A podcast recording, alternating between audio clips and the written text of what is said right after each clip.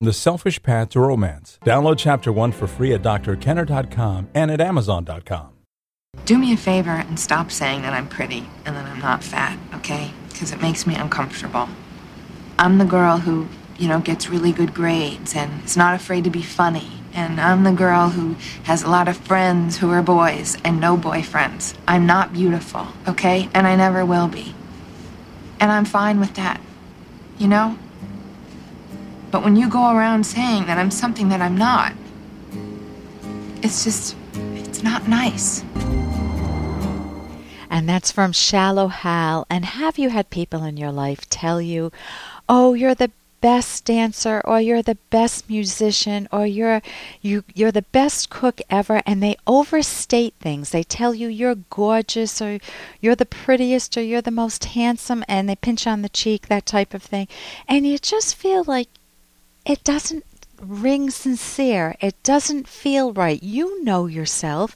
And most people, I mean, some of us exaggerate our flaws, granted, but most people have a fairly good understanding of what we look like and what we've accomplished. And when people overstate it, it doesn't make us feel good. It makes us focus on that we haven't reached the, the, the, um, the compliment that they're giving us. And so if they tell me you're the best dancer, I know I'm not. I've seen hundreds of dancers that are far better than me, and so that doesn't work. So when you're giving praise, make it accurate, make it as laser if you had a laser pointer, make it as um, accurate as a laser pointer, and the person will appreciate it much more. Just say what you observe, say what you feel, say what you think, uh, but make it accurate. Don't try to inflate it. I'm Dr. Ellen Kenner in the rational base on the rational basis of happiness, a clinical psychologist, here to take your calls and questions toll free 1 877 Dr. Kenner. And my website is drkenner.com, where I have articles, podcasts you can listen to, and books I recommend. And right now, I want to welcome Joe to the show. Joe, you're um, having problems with your girlfriend. You you drink and then don't call her, or tell her not. You, uh, yes, tell her not to call true. you. Thank you for taking my call. Oh, you're I'm welcome. Nervous. Yeah. And so, what can I help you with?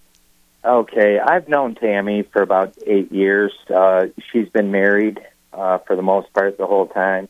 Oh, Uh, she's been. recent- yeah, go ahead. me? So she's having an affair, right? We have been, uh, yes. I met her before she was married, Yeah. and she remarried her ex-husband about a year into it. Okay.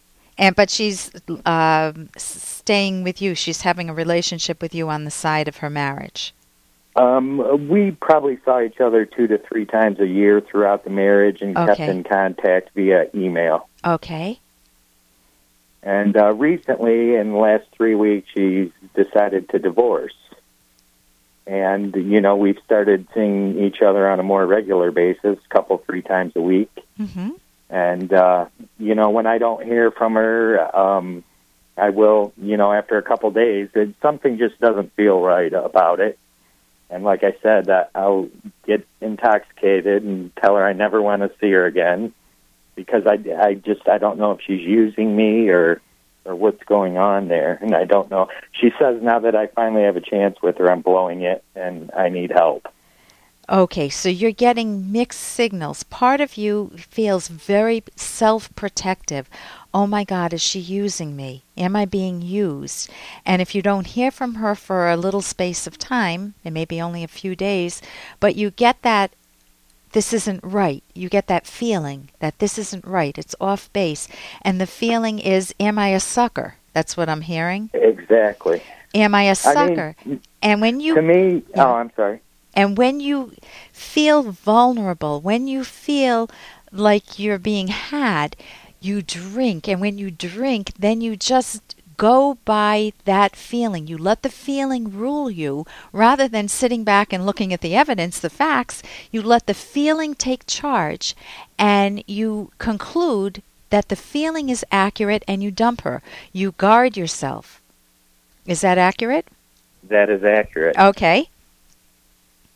And you're you're wanting a different pattern, or what? How well, can I help you? w- I would think that now that she's finally somewhat free that she'd want to be together more. and I, I guess I, she says I'm insecure about it. Is that true? I guess to a point, but uh, I mean, I guess if if I'm not feeling that this is real, what can I do about it other than to just cast it away? Okay, if you cast it away, if, first, are you ambivalent about being with her?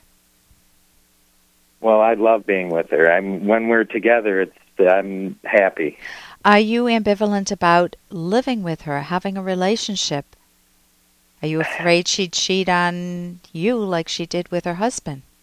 Uh, no, but at this point, her life uh, is, is is very involved. I mean, she has four kids and uh, no income at this point, and that's I think where the using part comes in.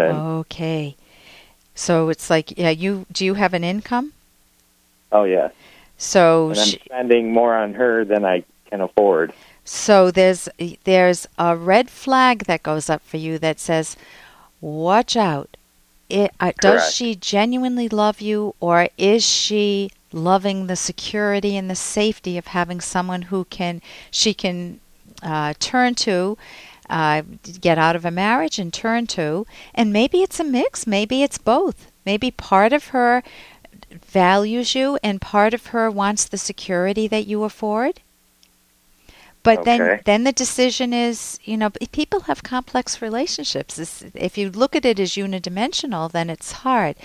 And so it sounds like you're properly looking at it. Tell me, if you didn't drink, what would you do differently?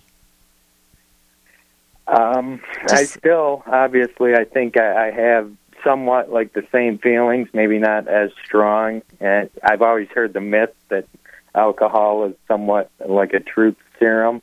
And uh, you know, when I don't drink, I I, I control those feelings.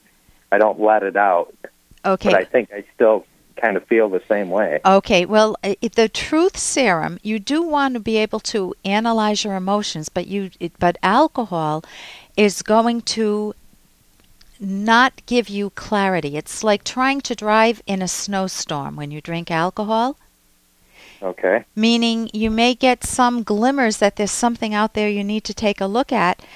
And, and it will lower your inhibitions, granted, and you may say you may allow yourself to hear self talk that's genuinely there, meaning, oh my God, what if she's using me?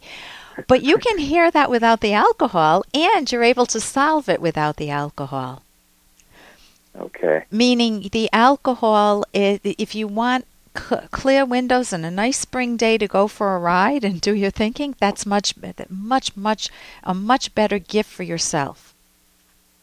Okay. So there is there's a book I'll recommend. I know this isn't your main focus.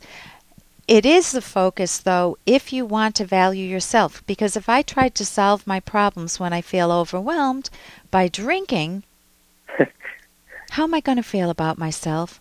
What happens to my self-esteem? Uh, it goes down, I imagine. Down the toilet. Right. I don't feel good about myself, even though people do use alcohol to self-medicate. The book Sober for Good is a is a very easy, enjoyable read.